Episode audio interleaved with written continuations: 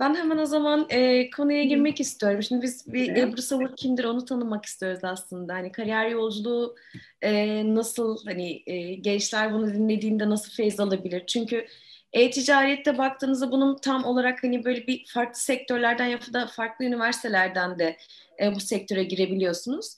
E, o yüzden e, insanlara ilham vermesi adına sizin kariyerinizle ilgili böyle bir e, bilgiler alırsak çok seviniriz.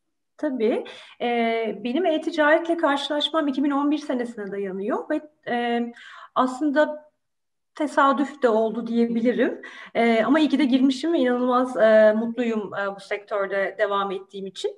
E, ben tekstil mühendisliği mezunuyum aslında ve yaklaşık bir e, 6 sene kadar e, ürün mühendisliği olarak çalıştım. İki İngiliz firmasında çalıştım. Eskiden ikisi de Türkiye'de vardı belki bilirsiniz Next ve Debenhams'ta.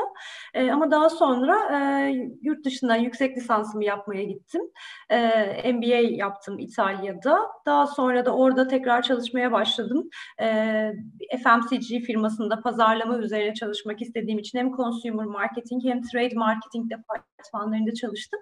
E, sonra Türkiye'ye döndüğümde de e, ürünü biliyorum, e, pazarlamayı biliyorum, bir de üzerine luxury management e, eğitimi aldığım için bu üçünü harmanlayıp nerede çalışabilirim diye düşünürken Vakko'dan bir e-ticaret teklifi geldi. E-ticarete girdiler ve oranın yönetimiyle ilgili bir pozisyon aranıyordu.